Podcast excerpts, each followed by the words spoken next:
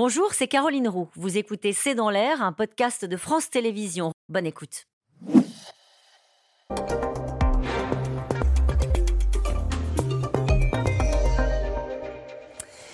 Bonsoir à toutes et à tous, c'est dans l'air l'invité. Je reçois aujourd'hui François Hollande. Bonsoir, merci euh, d'avoir accepté mon invitation. Vous publiez un livre qui s'appelle Bouleversement, publié chez Stop. Nous allons euh, tous les deux ce soir parler naturellement beaucoup de l'Ukraine. Euh, on a vu ces 48 dernières heures que le missile tombé du côté de la frontière polonaise a mis l'OTAN sous pression. Est-ce que vous pensez qu'une extension du conflit reste un risque majeur? Oui, c'est un risque, mais ce qui est intéressant avec ce qui s'est produit dans ces dernières heures, c'est que tous les protagonistes ont eu envie de maîtriser le processus, sauf peut-être euh, le président Zelensky. Il a un peu changé d'avis cet après-midi. Voilà, il a eu conscience qu'il fallait justement utiliser cet incident grave, puisqu'il y a eu des morts, pour euh, montrer qu'il y avait justement le refus d'une escalade et d'une généralisation du conflit. Vous avez vu comment euh, les États-Unis ont réagi très vite en ne mettant pas en cause euh, immédiatement la Russie. Vous avez vu comment la Russie elle-même s'est disculpée.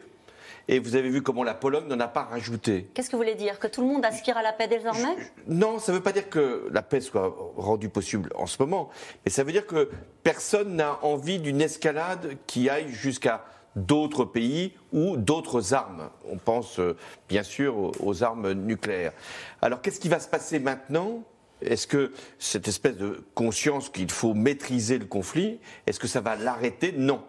Juste, pardonnez-moi, on va y revenir parce qu'on va évidemment parler de ce qui s'est décidé ou pas d'ailleurs euh, au G20, du rôle que peut jouer la Chine. Mais si on reste sur cet incident, sur cet épisode, on le disait, le président ukrainien a d'abord accusé les Russes avant de dire cet après-midi, on ne sait pas vraiment euh, ce qui s'est passé. Quand bien même, imaginons si ce missile avait été tiré euh, par, les, Russes. Est-ce que l'OTAN serait allée comme un seul homme au secours de la Pologne? Quand on a vu la façon dont les choses se sont passées, et d'ailleurs c'est ce qu'ont dit les Russes dans la foulée, on a peut-être des raisons d'en douter. Non, dans la mesure où les Européens auraient sans doute voulu vérifier, comme euh, les Américains dans le cadre de l'Alliance, s'il y avait eu une intention belliqueuse, c'est-à-dire de faire euh, de la part de la Russie un acte de guerre à l'encontre de la Pologne, ou si c'était un incident hélas, tout à fait regrettable. Donc ça veut dire que dans les processus que nous connaissons, chacun a conscience qu'on ne doit pas aller trop loin et que le jeu mécanique des alliances ne peut pas être prononcé. J'ai l'impression que ça vous rassure un peu. Oui, d'une certaine façon, c'est rassurant. Ça prouve une grande lucidité de la part euh, des Américains et euh, des Européens. Il faut s'en féliciter.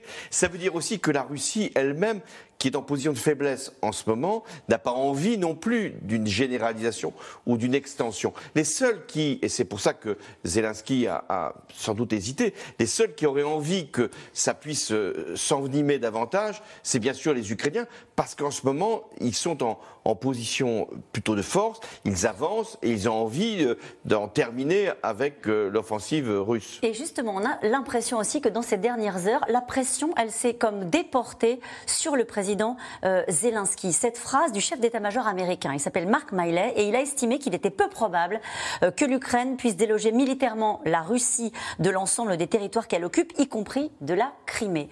Est-ce qu'on n'est pas en train de changer, j'allais dire, de moment? C'est-à-dire qu'aujourd'hui, ce sont les Américains qui disent aux Ukrainiens, on ne pourra pas aller jusqu'à la Crimée et peut-être qu'on ne vous suivra pas.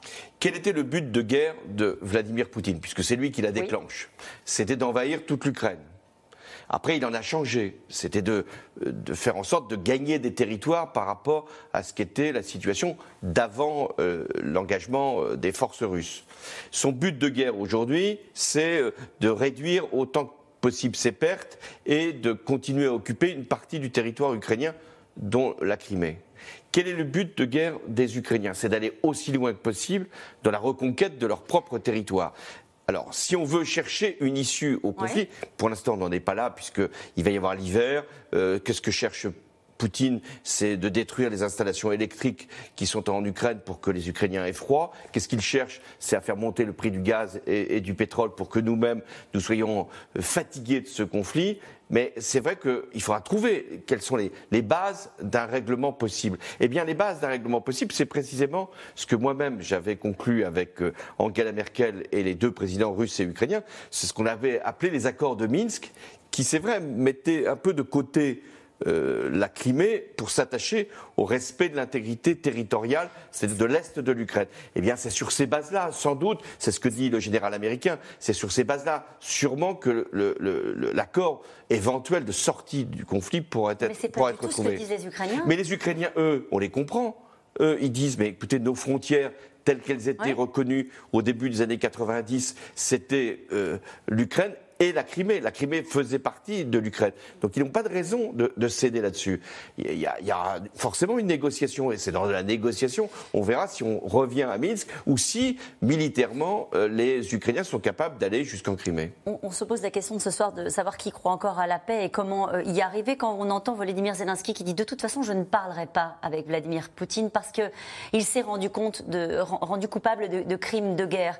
Euh, vous, dans votre livre et d'une manière générale, vous avez toujours expliqué qu'il fallait assurer le rapport de force euh, avec Vladimir Poutine. Comment contourner cet obstacle-là? D'abord, le euh, euh, président Zelensky a raison. il faut établir un rapport de force avant toute discussion par des intermédiaires ou directement avec Vladimir Poutine. Vladimir Poutine, il ne comprend que le langage de la force. Et c'est quand il sait qu'il ne peut plus gagner qu'il accepte éventuellement de perdre. Mais pour l'instant, il n'y est pas encore. Il, n'y est pas encore. Bon, donc, euh, Zelensky, euh, est-ce qu'il voudra discuter directement avec un président, en l'occurrence Poutine, qui a voulu sa mort? Qui a voulu sa destruction, qui allait traiter de nazi. On peut comprendre qu'il y a quand même un peu de prévention. Est-ce qu'il y aura donc la nécessité d'intermédiaires? C'est possible, mais quels intermédiaires? Si ce sont des intermédiaires comme la Chine ou la Turquie, qui sont en fait des alliés euh, de la Russie, ça, ça paraît difficile à accepter pour les Ukrainiens. Vous ne croyez pas? C'est ce que dit Emmanuel Macron à l'issue du G20. Il dit la Chine peut jouer à nos côtés un rôle de médiation plus important dans les prochains mois. Il a l'air de croire qu'on est dans une dynamique positive justement grâce aux Chinois. Il dit euh, à nos côtés, ça veut dire qu'il y aurait d'autres pays, d'autres puissances qui seraient dans la discussion. Et je pense que c'est indispensable. Ça ne peut pas être des, alliés de Vladimir Poutine qui fassent euh, le jeu de l'intermédiation. Vous mettez toujours la Chine dans la catégorie des alliés de Vladimir Poutine Bien sûr. Euh, Pourquoi? Bien sûr que la Chine soutient la Russie indirectement en achetant un certain nombre de produits, notamment énergétiques. Euh, bien sûr que la Chine fait tout pour bloquer toutes les résolutions au Conseil de sécurité pour favoriser la Russie. Mais la Chine, elle ne veut pas non plus que euh, la Russie perde trop, parce que ça voudrait dire quoi si la Russie perd Que la Chine elle-même serait confrontée dans sa volonté de prendre Taïwan aux mêmes difficultés? Donc pour l'instant, la Chine essaye d'observer ce qui peut se passer et ne va va tout faire pour éviter que la Russie perde la face. Quelle leçon tirez-vous euh, du G20 qui s'est tenu à Bali? Est-ce que, comme l'ont dit certains observateurs, on a constaté surtout une forme, euh, enfin, une forme d'isolement de, de, la Russie, puisqu'elle n'était pas présente au G20 euh, et Vladimir Poutine ne s'est pas rendu sur place à Bali Oui, il y a eu deux conclusions que l'on peut tirer du G20. La première, c'est que la Russie est très isolée, non pas simplement parce qu'elle n'y est pas venue par, la, par son président, il y avait le ministre des Affaires étrangères, mais parce que la Russie, et j'ai connu des G20, avait toujours l'appui d'un certain nombre de pays qui étaient euh, à l'équidistance, au milieu, entre les États-Unis et la Russie, qui ne voulaient pas choisir. Et la plupart de ces pays ont condamné euh, l'intervention russe en Ukraine, et même la Chine n'a pas approuvé cette intervention. Et qu'est-ce que ça change? Ça change que pour Poutine, euh, la question de son statut international est posée et qu'il a toujours voulu être un grand acteur du jeu international. Et aujourd'hui, c'est un paria. Est-ce qu'il est en train de perdre la guerre? Il a perdu la guerre. Déjà? Oui, comme je vous le disais, son but de guerre, ce n'était pas de garder les, régions séparatistes. Son but de guerre était de conquérir l'Ukraine. Il a perdu. Son but de guerre, c'était aussi de montrer au monde qu'il avait l'armée la plus puissante. Eh bien, cette armée a été non seulement arrêtée, mais vaincue. Dans ce moment dans lequel nous sommes, où il va falloir imaginer une porte de sortie, à la fois pour l'Ukraine et pour euh, la Russie, est-ce qu'il y a toujours cette petite musique de il ne faut pas humilier Vladimir Poutine Est-ce qu'elle est entendable, y compris par les Ukrainiens qui subissent la guerre du froid en ce moment? Non, elle n'est pas entendable quand vous êtes submergé par des bombes euh, qui viennent de la Russie, quand vos centrales électriques sont détruites, quand votre population a été euh, torturée, quand des femmes ont été violées, comment vous voulez euh, dire qu'il ne faut pas humilier ceux qui ont été vos tortionnaires? Donc la paix, elle se fera avec Poutine ou sans Poutine ou ah, après Poutine? Ah non, je pense qu'il se fera avec les autorités de la Russie. Si c'est Poutine, ça sera Poutine.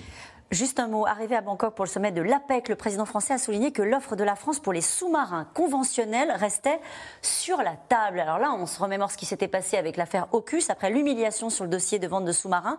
C'est un lot de consolation que la France euh, peut, doit accepter bah, J'avais moi-même négocié ce contrat de vente de sous-marins à l'Australie, et puis ensuite euh, les choses ont traîné. Un autre gouvernement australien a mis en cause ce contrat, mais il se trouve qu'il y a un nouveau gouvernement en Australie, donc il est normal que le président fasse de nouveau une offre. Alors, est-ce que c'est la même? Est-ce que c'est une autre?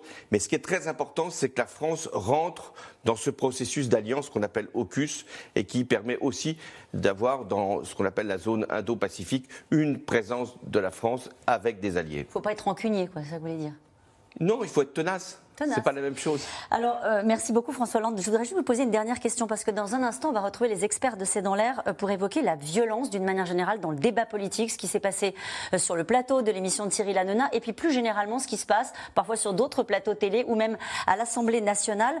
qui est responsable de ça? Ah, une responsabilité collective. les médias qui organisent ce, type de confrontation veulent qu'il y ait de la violence, appellent à une forme de violence verbale. Hmm. Et puis il y a ceux qui se rendent sur ces plateaux-là. On sait bien. Ils ont tort d'aller sur le plateau de Cyril Hanouna? Enfin, ça, ça les regarde, mais je pense qu'ils euh, ne peuvent pas se plaindre ensuite d'avoir été traités comme ils seront, mm. hélas, traités, même si c'est inexcusable ce qui s'est produit. Mm. Mais voilà, à un moment, il faut savoir où on va, jusqu'où on va, et qu'est-ce que c'est que la politique? La politique, c'est pas euh, l'échange d'invectives. La politique, c'est des idées. Et c'est parce qu'on a perdu peut-être cette référence que nous sommes dans cette situation. Merci beaucoup François Hollande d'avoir été mon invité. Je rappelle votre livre Bouleversement pour comprendre la nouvelle donne mondiale euh, chez Stock. Merci encore. On se retrouve dans un instant pour C'est dans l'air. C'était C'est dans l'air, un podcast de France Télévisions. Alors s'il vous a plu, n'hésitez pas à vous abonner. Vous pouvez également retrouver les replays de C'est dans l'air en vidéo sur France.tv.